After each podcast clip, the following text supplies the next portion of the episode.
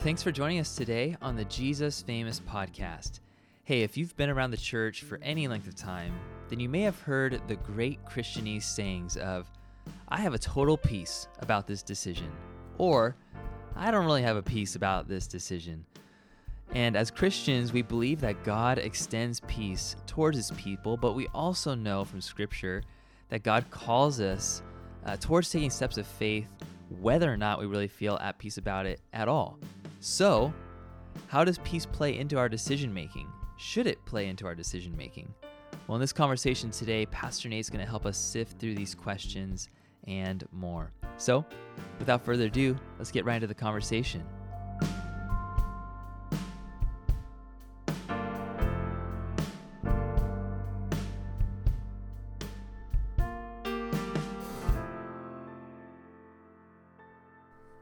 Scale of uh, one to ten, how uh, how at peace are you right now? oh man. After this deep breath, Yeah, I'm going to go 7.9. that's great. Yeah, I'm Wow. pretty at peace, man. We're at, it's a Wednesday in the middle of the week. You're getting ready to teach on Sunday. You got stuff going on this week. Yeah, true. Yeah. Now now my it's going down. The anxiety is down. going up. Yeah, yeah. Oh man, I love it. Hey everybody, welcome back to the Jesus Famous podcast. Today we're talking about Pastor Nate's article, um, all about peace. This is called "One Way Having a Peace About It Can Mislead You." And if you've been keeping up with the the feed on pod on the podcast on the podcast channel, um, you've seen that Nate has actually read through this whole article. So if you are interested in getting this conversation and listening to the article and reading it, then you're in luck because all those things are coming your way. But today we're talking about the article. So, Nate, I thought we could just jump right in and look at this Bible verse that you kind of sprung from Sure. for yeah. it. This is from Psalm 129, uh, verse 3. And uh, I thought you could just kind of let us into a little bit of what's happening in this psalm. What was happening here that kind of led you uh, to actually write this article about Hmm. peace? Yeah, I'm I'm I'm actually just personally right now really excited about this psalm. I taught it Mm. a couple of years ago to um, our church as we went through the Psalms of Ascents, uh, Psalm Mhm. 120 through Psalm 134.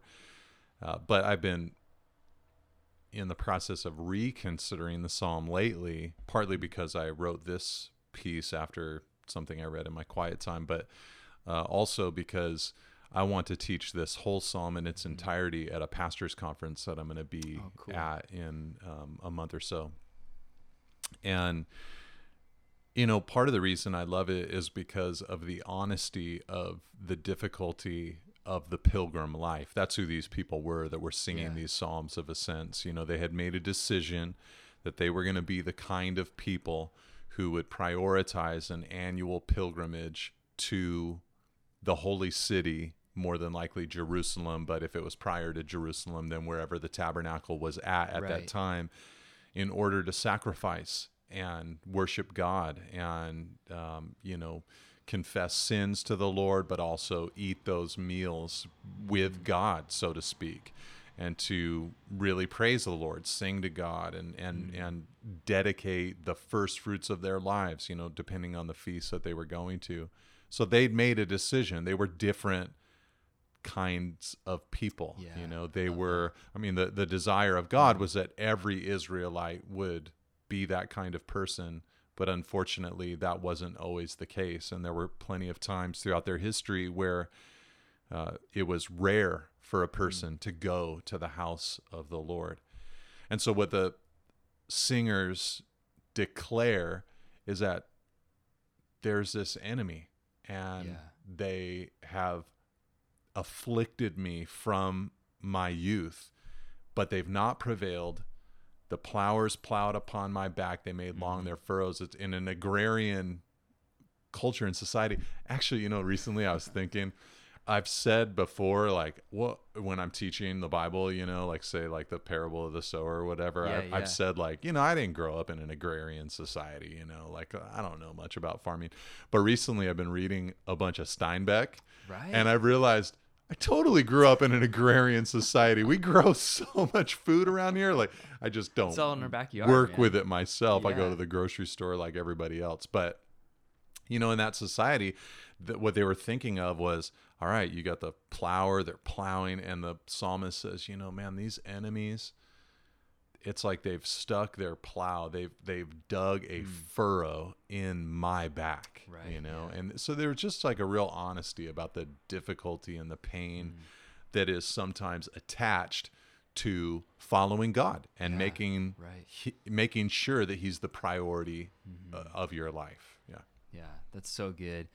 Um, you kind of mentioned it already, but this is all about these people ascending the mountain to go worship Mm-hmm. God. And you talk about in the article how there is this, like this kind of element of pain in getting to a, like a new destination, Yeah. like a place of worship, maybe, or even fruitfulness.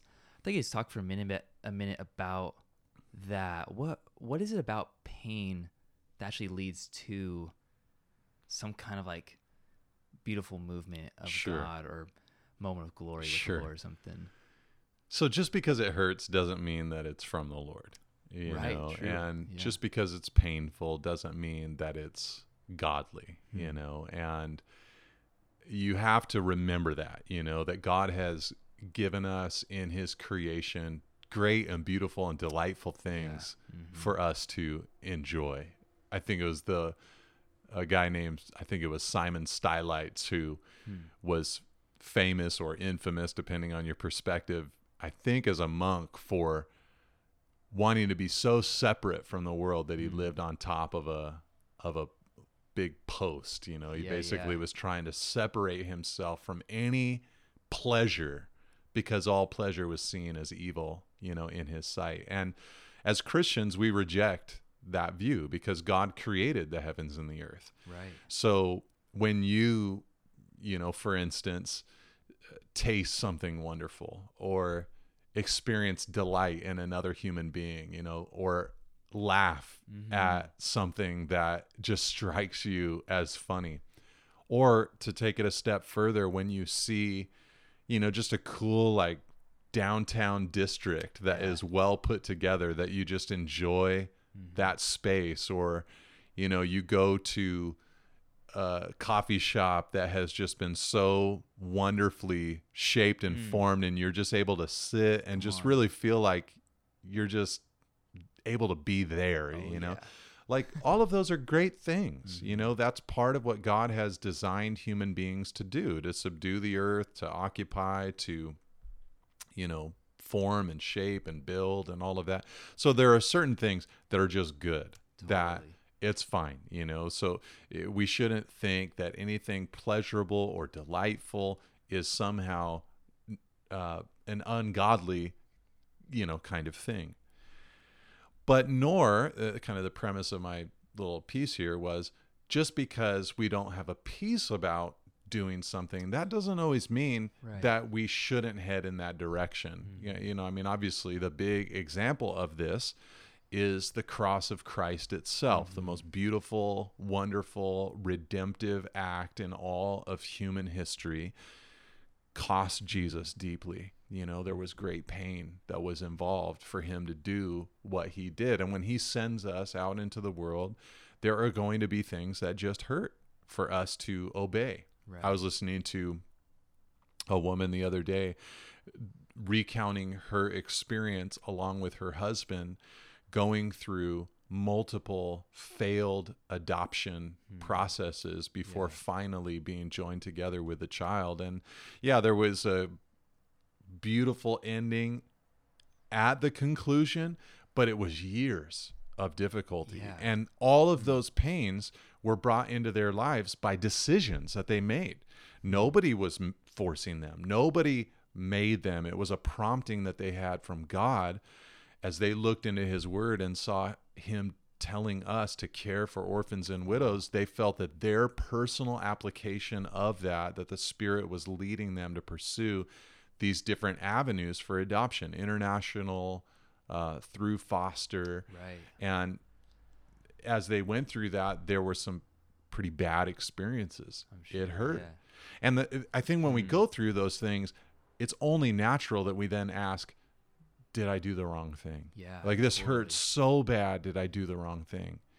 But that's just not always the case. Hmm. You know, there are beautiful things that God has asked us to do that are bound to be painful in Mm. nature. Yeah. That man, I kind of got wrapped up in that for a second and got to get back to my notes. that was a good word. That's my whole man. goal. My I whole know, goal man. I was like just- locked in for a second. I was like, "Oh, oh, he's done now." Oh man. No, that's a really beautiful example. I'd love to kind of sit on that for a moment. In the article, you talk about um, the error in saying, I don't have a peace about this decision, so I'm not going to go for it.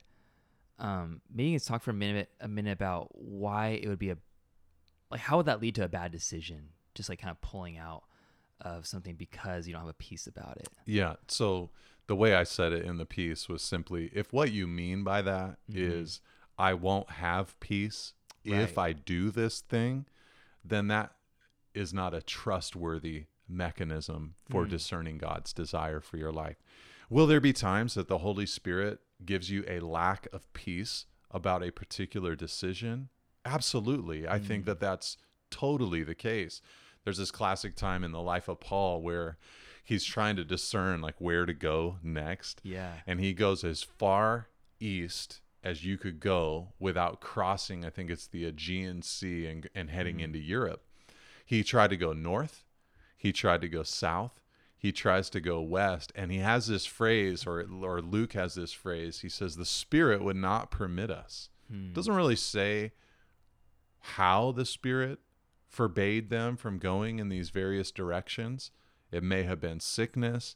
It may have been opposition and it also may have been just an inward witness in their perhaps collective hearts Hmm. as a team Yeah. or perhaps Paul's heart individually that look that's not what we're supposed to do i have no peace about it but in that kind of instance what you have are these people that are dead set on living a sacrificial life right. you know they, they've already made that commitment they've already left their homes they've Mhm. already decided this is what we're going to build our lives upon this is what we're going to do we're going to take up our cross and follow after our lord and so when someone like that comes to a place of saying i don't have peace about it Right. it's a little more of a trustworthy mechanism because it Mhm. feels like well you're already prone to doing the hard things so this is just a hard thing that you're saying i just there's some kind of check Mm. that i have in my spirit about it and the Paul, the story for paul concluded with him having a vision of a man from macedonia across the water uh, that he then saying come and help us and so he crossed the water it was kind of the spirit's way of saying i don't want you to go in any of those other directions because i have a new thing for you that Mm. also might help us in the way that we think about it that just because you don't have a peace in a certain direction doesn't mean that there isn't something else that might also be difficult might also be hard you know to enter into but my thing was just i i feel it myself Yeah. the temptation to and i've definitely encountered plenty of believers who have said i don't have a peace about it but but it almost feels like code for i think that's going to hurt Hmm. you know, I, I think that decision is going to stress me, hurt me, stretch me, be Mm. uncomfortable for me. Therefore, I don't have peace about it. And it's like, well, of course you don't. like, it's gonna gonna hard, hurt. man. It's going to hurt. Like, I'm so glad that Jesus didn't wait to have peace about going to the Oh, on. cross. That was I a know. terrible thing that was weighing down upon his heart. He knew that it would be difficult. So if we're waiting for that, then that's what I mean. Like that's Totally. not a trustworthy mechanism for deciding what you should and shouldn't do in life. Mm, that's so good. That kind of speaks to me about just having a vision for your life too. If you kind of know the direction or a kind of a goal that you have, then when the pain kind of comes, you can be like, well, the Lord's calling me to do this particular thing, to stretch myself for this particular ministry, to take this like family step of faith or whatever it might be. So true. Yeah, and you can kind of work through the the pain a little bit and have Yeah. peace Yeah, in so it. true. because of that. Let's kind of wrap this up, Nate, with you just um, maybe speaking to somebody who's a little restless right now, somebody who doesn't feel the peace, but they're going through a situation that they maybe can't necessarily escape from. They have to kind of work through it. I'm just kind of thinking through that story that you wrote at the end of the article about that mother who is, you know, mothering her young child who is disobedient and she didn't have a peace about that child's future a bit. What would you just say to that person who's wrestling? Like how how should they keep moving forward Mm-hmm. in that, even when there's not peace? Yeah.